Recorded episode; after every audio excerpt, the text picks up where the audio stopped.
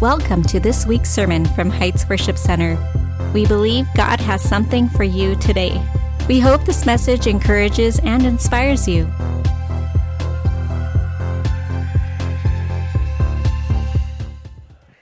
One of the hardest things for any preacher to do is when the Spirit of God is moving so freely, and suddenly you have to stand up and do a sermon, and you just want to say, Lord, can I just kind of can I just kind of sit right now and just dwell and linger in your presence? Will you turn to your neighbor and say, There's no one, there's no one like Jesus. I greet you from the Philippines. Of course, um, Pastor Jaron is there, and he gave me specific instructions to um, greet everyone and give everyone a, um, a hug. But since there's so many, I'll just give one big hug. Um, just yesterday, uh, was it? Yes, yesterday was Sunday in the Philippines, and uh, Pastor Jaron shared the word at um, ACCF, Asian Christian Charismatic Fellowship.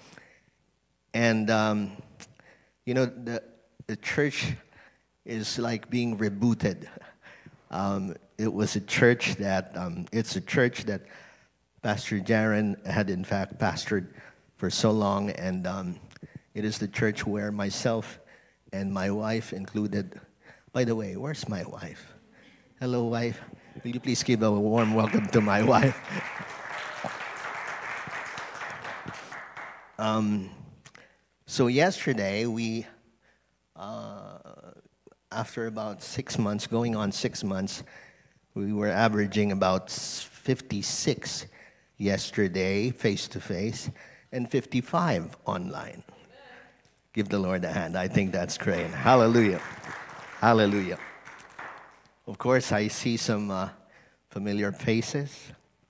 It's, it's so great to see each and every one.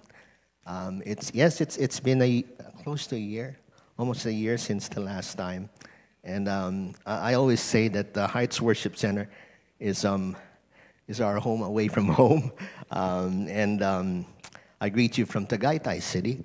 It's actually 5,562 feet above sea level.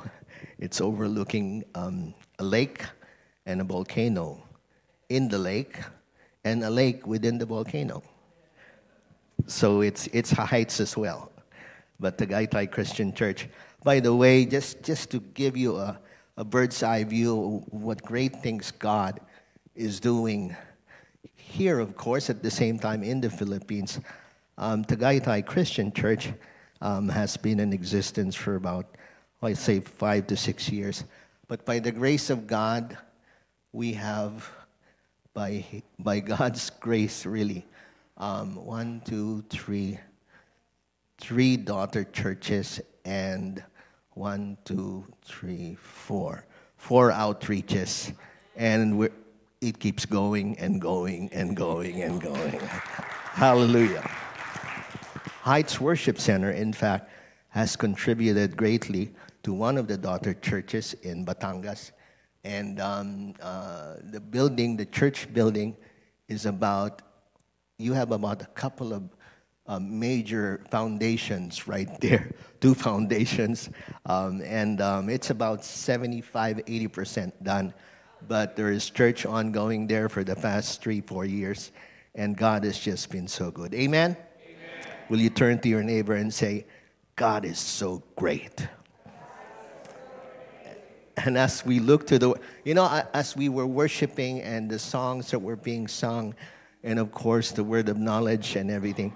Uh, I just couldn't help but just really praise God for today's message, which I had prayed for. Turn your Bibles with me to the book of Matthew, chapter 8, verses 5 to 13. Matthew, chapter 8, verses 5 to 13.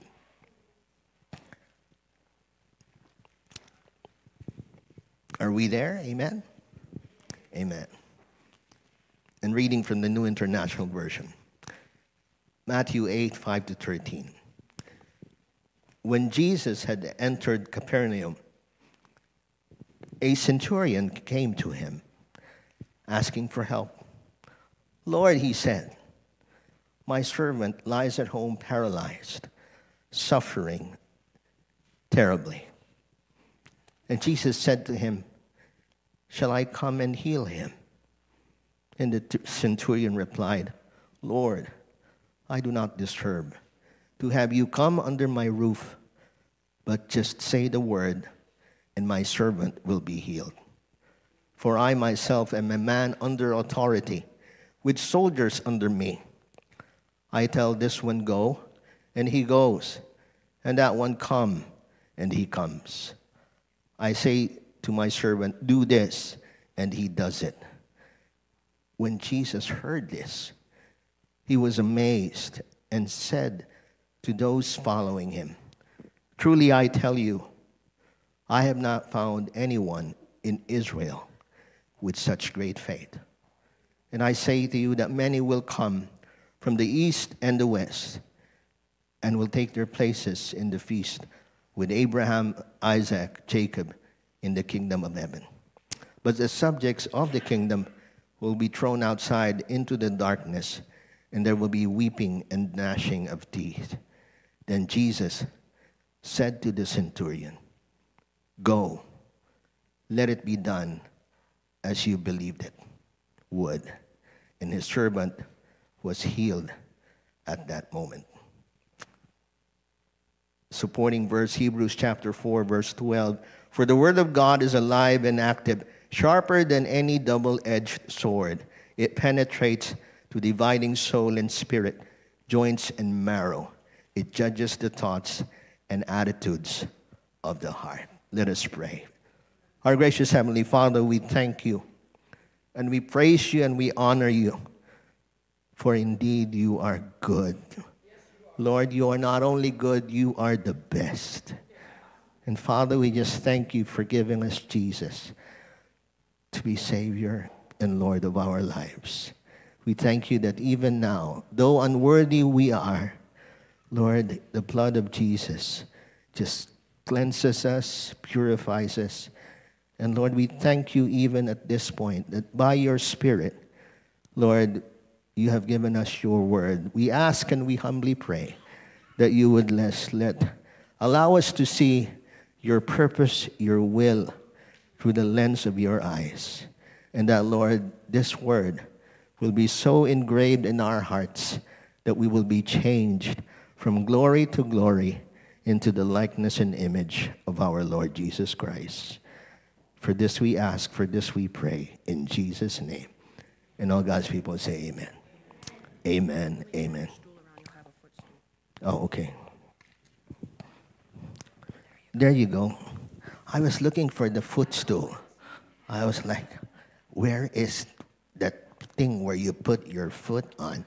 But God is good. I, you know, one thing about being Filipino, you um, tend to um, recognize that the genetic line of being partly Malayan and partly a mix of everything else is that um, um, you have a certain handicap, but it can also serve as a, an advantage because those who are tall are unable to reach things in the lower places. My father is actually 5'11 and 3 fourths, one fourth till six feet. But my mother is 5'2. I got my mother's side of it. But God is so good. God is so good. You know, every time I, I, I get the opportunity to come here at Heights Worship Center, um, my heart just, just you know, you, you know how the certain feeling, like, like when you come into that place and you know you're with family. You know, friends you can choose, but family you can't. So I love you all no matter what. praise God, praise God. And, and you know, um, even as we were worshiping, I, could just really sense something so unmistakably uh, part of our, even our own DNA in the Philippines. And of course, um, God's servant, Jaron Lapasaran, uh, is partly responsible for that. I, I do, do boast a little bit when I say to the brethren in the Philippines, I tell them when you go to Heights Worship Center in Hacienda Heights, um, California, you will be able to see a Lady Jaron in a white form. Pastora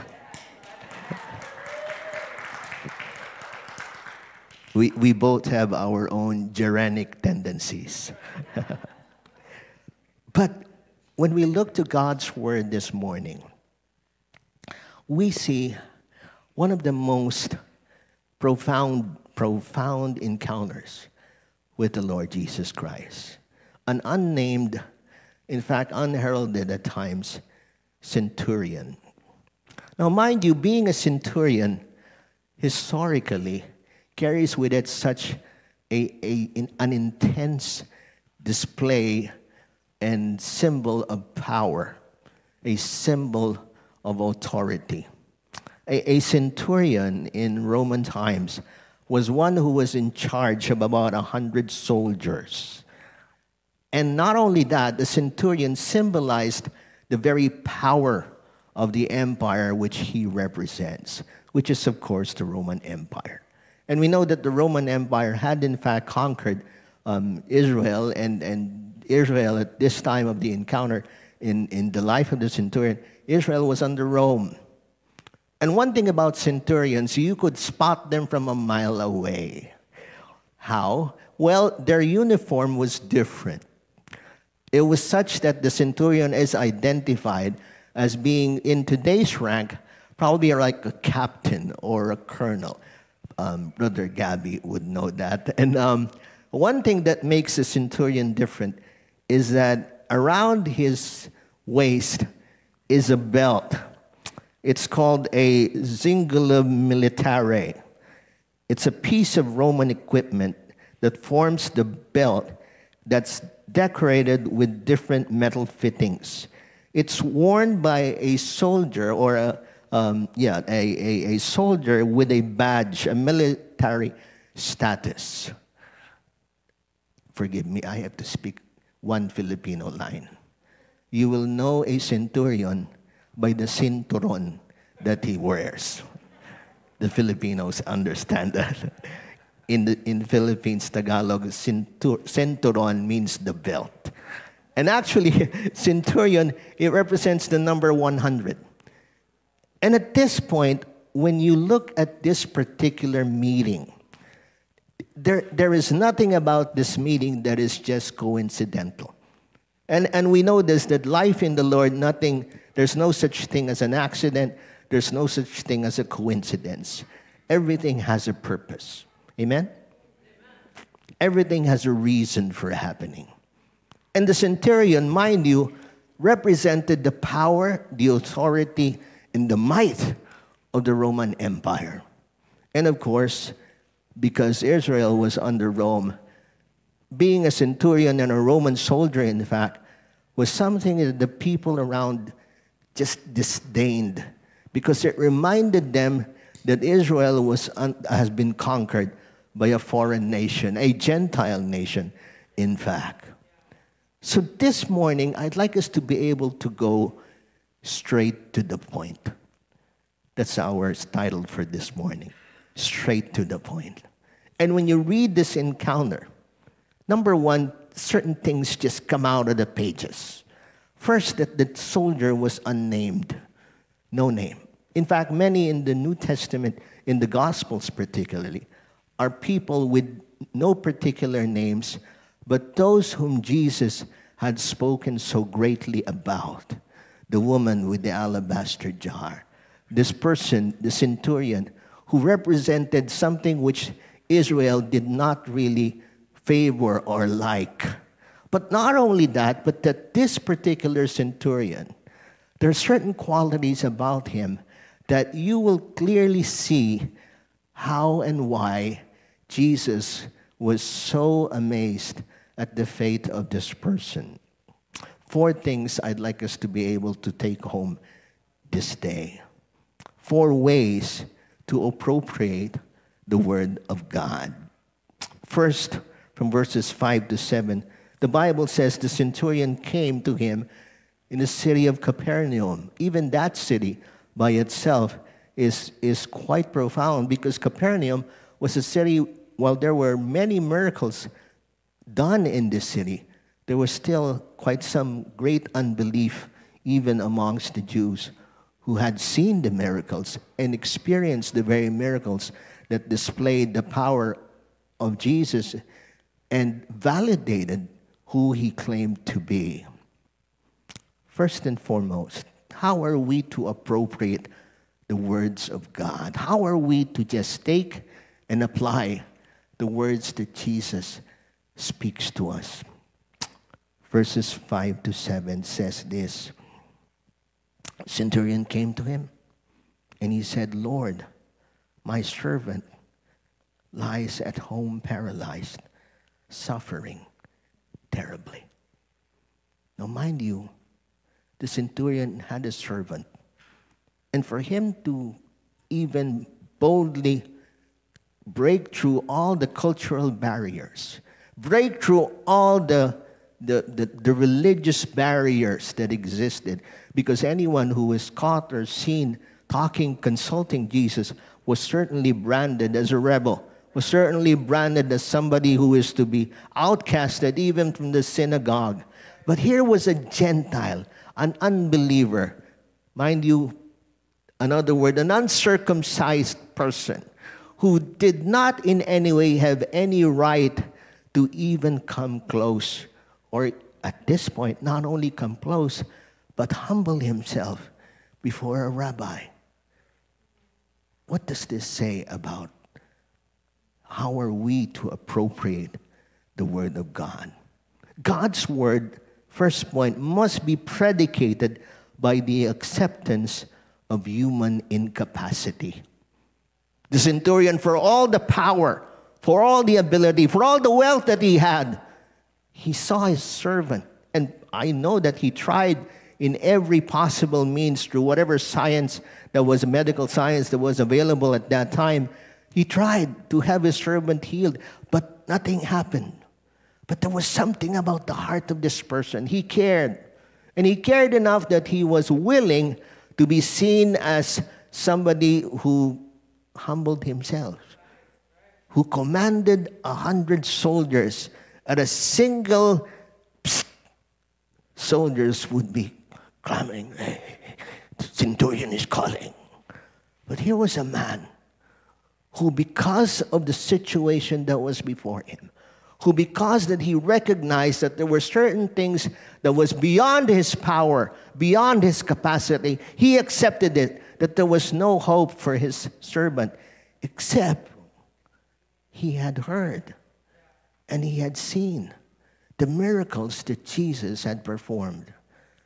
And for that moment in his heart he said i have to go and meet this person but not only meet him I have to bring before Him this problem which is beyond my control or capacity.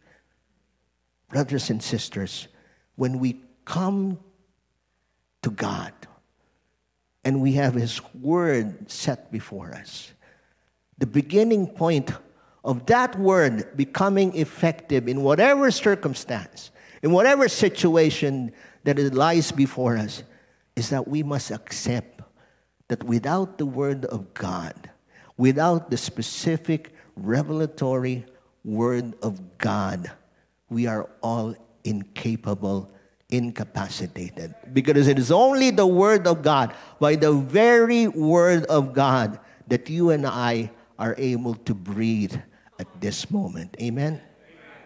Last time I was here, I even was bringing an oxygen tank but praise God. Yeah, I can breathe. Hallelujah. You know, that's why wherever that song is sung, um, this is the air I breathe. Oh, that resonates in me greatly, greatly. I have a condition that doctors say, um, uh, sir, you have pulmonary hypertension. That means that because the normal um, carbon dioxide in the human body is between 25 to 35, but your carbon dioxide, last time I had an episode, was 125. I fell asleep without even knowing that I was asleep. And I was rushed to the hospital, and the doctors at the emergency room told my wife, Well, about five minutes more, your husband would have been gone. But God is good.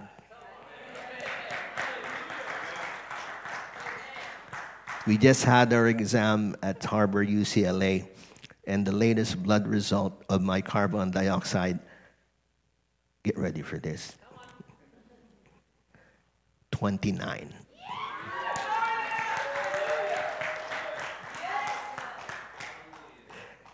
And so I, I said to my wife, it's time to go walking. It, it's, it, it's time probably to do some uh, jogging all over the place. And of course, if Brother Ed is here, Brother, Brother Ed, we, we got to go fishing once again. Uh, we, didn't, we weren't able to go the last time, but we, we're, we got to go fishing. But anyway, listen. This Roman soldier, this centurion, recognized that despite everything that he had, despite everything that, that he was able to control, this particular situation was something beyond his capacity, beyond his ability to even think of what could happen or how this thing could be resolved. But he accepted it. He came to Jesus. And not only did he come, he came humbly. I, I can almost imagine, because the Roman centurion is stands apart from all the other soldiers. And with his helmet and with his breastplate and with all the, the, the armor and the things for war, a Roman soldier becomes a centurion because he's an experienced war machine. He has probably killed, oh, uh, maybe at least a hundred. But here was a man who humbled himself and said to Jesus, um, Lord, first word, Lord, my servant lies at home paralyzed. He was paralyzed to do anything. Same thing's true with our lives. There are a lot of things in our lives that we are unable to do anything except to say, Jesus, this is yours. This situation is in your hands. It's not mine because I can only entrust it to you. But the problem, a lot of times, even as believers, is that though we say, Lord, this is yours, right after saying it, we take it back. And we begin to devise ways and means. Oh, maybe I can do this, maybe I can do that, maybe I can consult this person, ask that other person. Please don't get me wrong. I'm not saying that it's wrong to ask for help from others, but what I am saying is when we have God's word, we look to God first in everything. Turn to your neighbor and say, In everything, God first. Don't look to God when you have tried everything else and then everything has failed, and then you say, Oh, I remember Jesus. Brothers and sisters, here was a man who not only knew that there was a hope that he could hang on to, that there was a miracle worker, that there was somebody who performed all these miracles. He did not have the benefit of so many of the Old Testament promises. He only knew one thing that there was a man who healed, that there was a man who created so many miracles, that for the sake of his, not even for himself, but for the sake of his servant, he had to see and he had to consult this man. And he humbled himself. He accepted that all his power, he accepted that all his authority, he accepted that everything of what the, the, the Roman knowledge and Roman science was unable to do, this man, Jesus, This was the person whom he had to bring his problem to. That's appropriating God's word. Second point, verse 8. He said this For I myself am under a man of authority. Because Jesus said, Shall I come and heal him? You know, whenever I read that, here was Jesus with a centurion before him, a centurion who humbled himself, who presented a problem. But Jesus said, Shall I come and heal him? It's as if the test was this What is it that you desire of me? Now, don't get me wrong. God knows what we need even before we ask. But a matter that really confirms faith, the matter that really confirms the condition of the heart, is when God asks a question What do you want me to do for you? Brothers and sisters, I know many of us here has heard this question from God. I myself as a very young, few days old believer, God asked me, ask for anything, and I will give it. And you know, by the grace of God, by the grace of God alone, I asked one thing. It was like a Solomonic experience.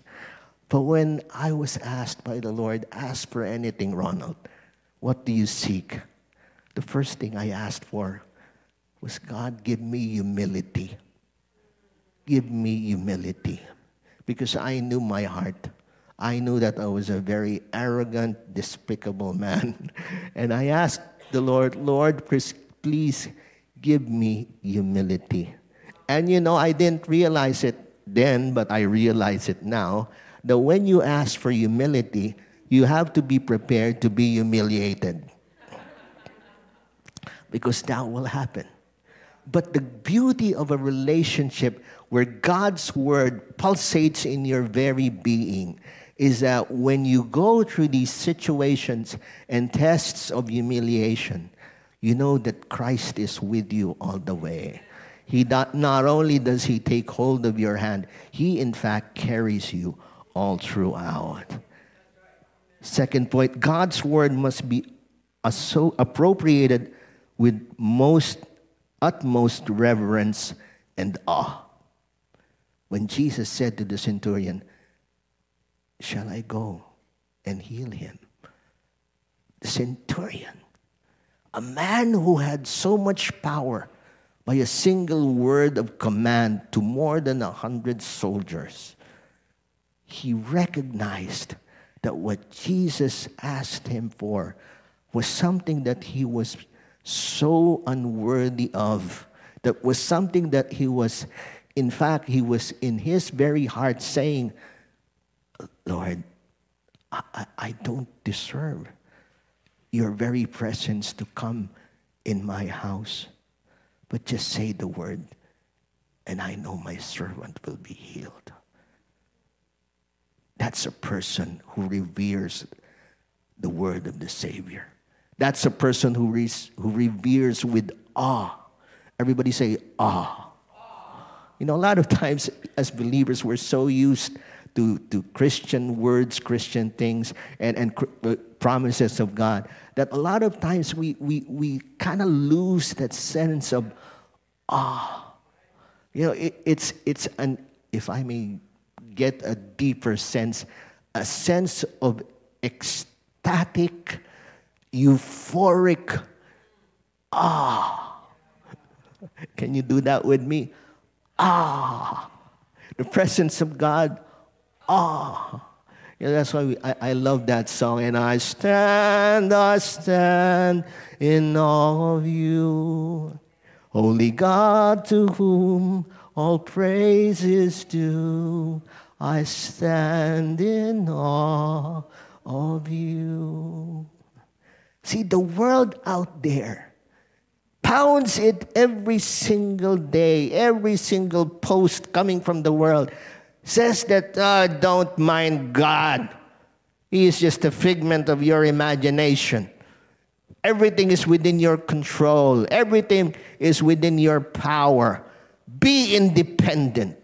But to the believer, we don't say that. To the believer, we say, Lord, we are dependent upon you. We are in awe of you. Our whole hearts are enthralled. We are imbued with who you are. That's what being a believer is all about. When the word of God is appropriated with the utmost reverence, with the utmost awe, the centurion when he heard, Shall I go and heal him? He said to himself, maybe looking at the very rank in his breastplate, but looking at Jesus, he said, Lord, I am not worthy, but just say the word. I know my servant will be healed. What faith! What faith from a man who did not even study the Torah? What faith from a man who does not even know even a single thing about Judaism? But this man who knew only one thing that Jesus did all the miracles and that his single source of possible hope was Jesus. And he said, just say the word. How many of us here this morning that when we hear God saying to us, This is my will, this is my purpose, this is what I desire for your life, how many of us can even say, Lord, just say the word? I know it will happen. I mean, honestly, when we look to within ourselves this morning, when we look to the things which we, even as believers, we're supposed to trust. When you trust, it literally means you lay let go of everything that will hinder you from a complete surrender to Him. This was a man who surrendered everything on the table Lord, just say the word, here is my servant. I don't need you to physically come here. I don't need any signs and wonders of the heavens opening and the angel coming down and say, This is God's will. No, just the word, just the living word of God. You know, brothers and sisters, the problem with the world is this it is unable to grasp the totality and the fullness of the power of God's Word. That it has to manufacture its own sense of security, its own sense of things that are pleasurable, its own sense of what will make you feel good. You know why Nike has a hook in its sign? Because it will really hook you when it says, just do it. But to us as believers, we say this Lord, just say the word, and we know it will happen. Sometimes you even have this, you know, um, persecution as believers when you always say, um, by the grace of God, by the mercies of God, by the will of God, and of course, those who are in the world, they don't understand why we say these things. It's because of the simple fact that we do not do anything on our own accord. We do not do anything by our own sense of abilities. We do something only by the instruction, by the purpose, by the will of God, by the word of God, because we revere and we are in awe of Him. Verse 9 to 10 says this when Jesus heard this, he was amazed. And he said to those following him, Truly I tell you, I have not found anyone in Israel with such great faith. And I say to you that many from the east and the west will come and take their place at the feast of Abraham, Isaac, and Jacob in the kingdom of heaven.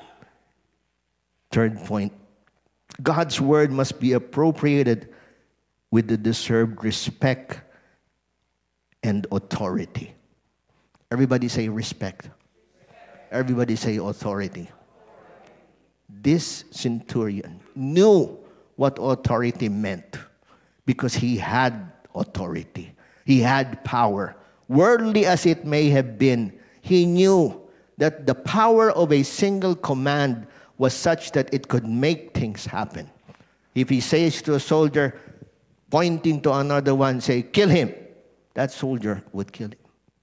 If he says to somebody out there, part of the subjects, do this, they would do it. But here in this particular instance, the soul, the, the centurion was placing himself from a lower position. He was receiving God's word, the word of the Savior, he was receiving it with the utmost respect and a recognition of the authority of the word of Jesus. He did not need a physical presence. He did not need a manifestation or a proof of anything else, physical, tangible. He only needed one thing that Jesus would say it, and he knew it would happen. How many of us here have such great faith? How many of us here, when we truly look down to within our hearts, are we able to believe God just by a simple, single promise? Or do we look for signs continually? Or do we look for things that sometimes we pattern ourselves with what the world says to see is to believe? But of course, to the believer, we are different you believe first, and then you will see. Roman soldier, centurion as he was, he looked to Jesus and he said, Just say the word. I know it will happen. Notice the response of Jesus. Jesus was so amazed.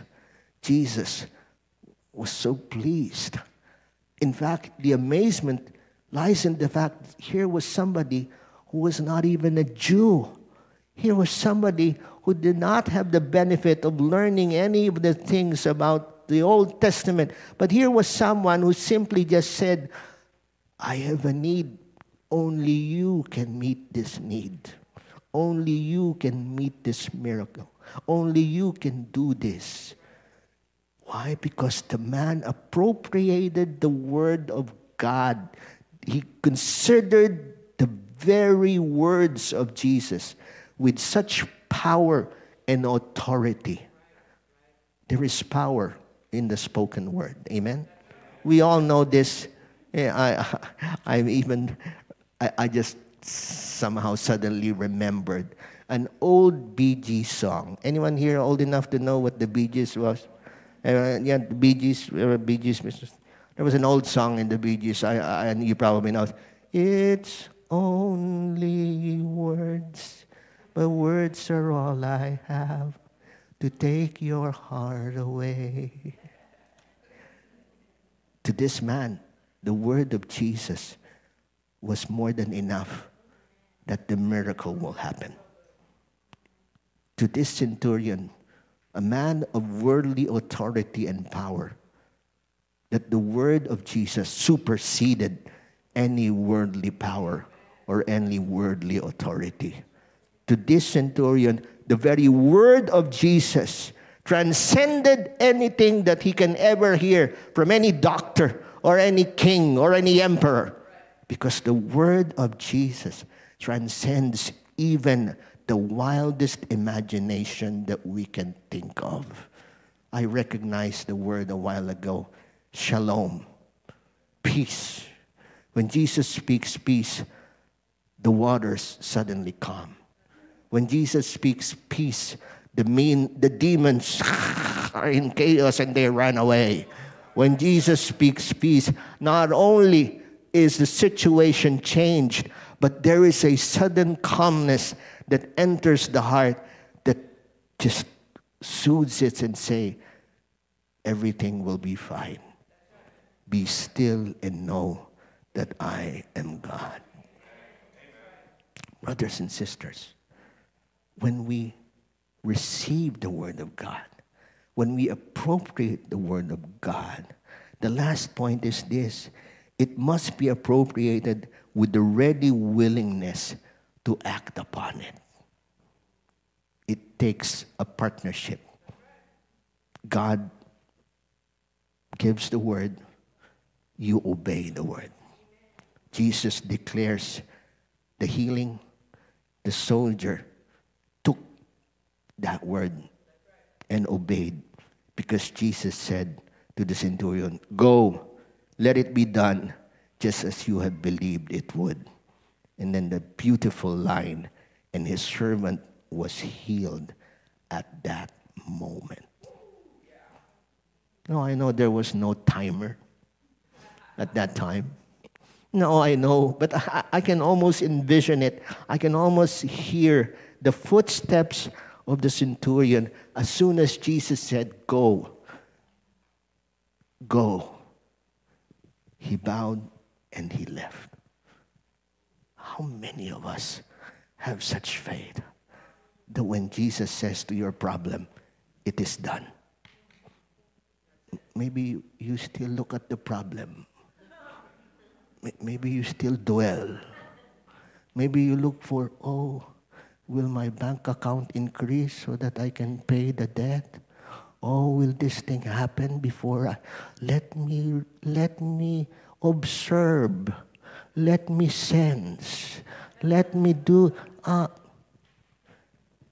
the soldier, the centurion a man of such worldly power received the word of Jesus and he willingly turned and obeyed.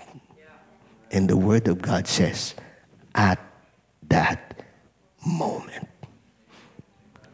at that moment, our lives are composed of moments.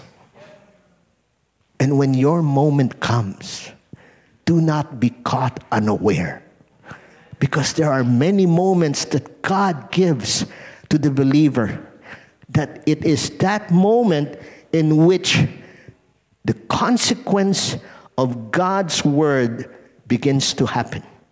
But we must be so aware and sensitive in obeying what God says about that moment when there's something in our lives that doesn't belong. And Jesus says, let go of it. Detach yourself from it. Renounce it. But somehow, our humanities still hold on. and then the moment passes. What happens? You missed the opportunity to experience the very glory of God. Why? Because you were unwilling to obey. I've had many moments like this. One of the most profound moments was February 10, 1990. It was the day my wife and I were married at that moment when Pastor Jaron says, Do you take this woman to be your lawfully wedded wife? I said, God, this is my moment. and 34 years later, we are still together by the grace of God.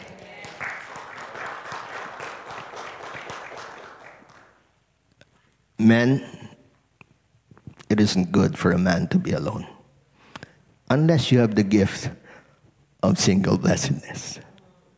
Women, same thing. But mind you, what I would like to leave behind this morning is that when the Word of God is given to you by whatever means, like what our brother said a while ago, listen, reading through the posts of Christian authors and Christian speakers.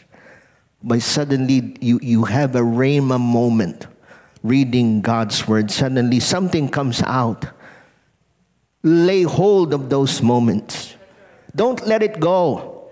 Because these are moments where God is speaking to you personally and directing your life to something greater than what you can ever imagine.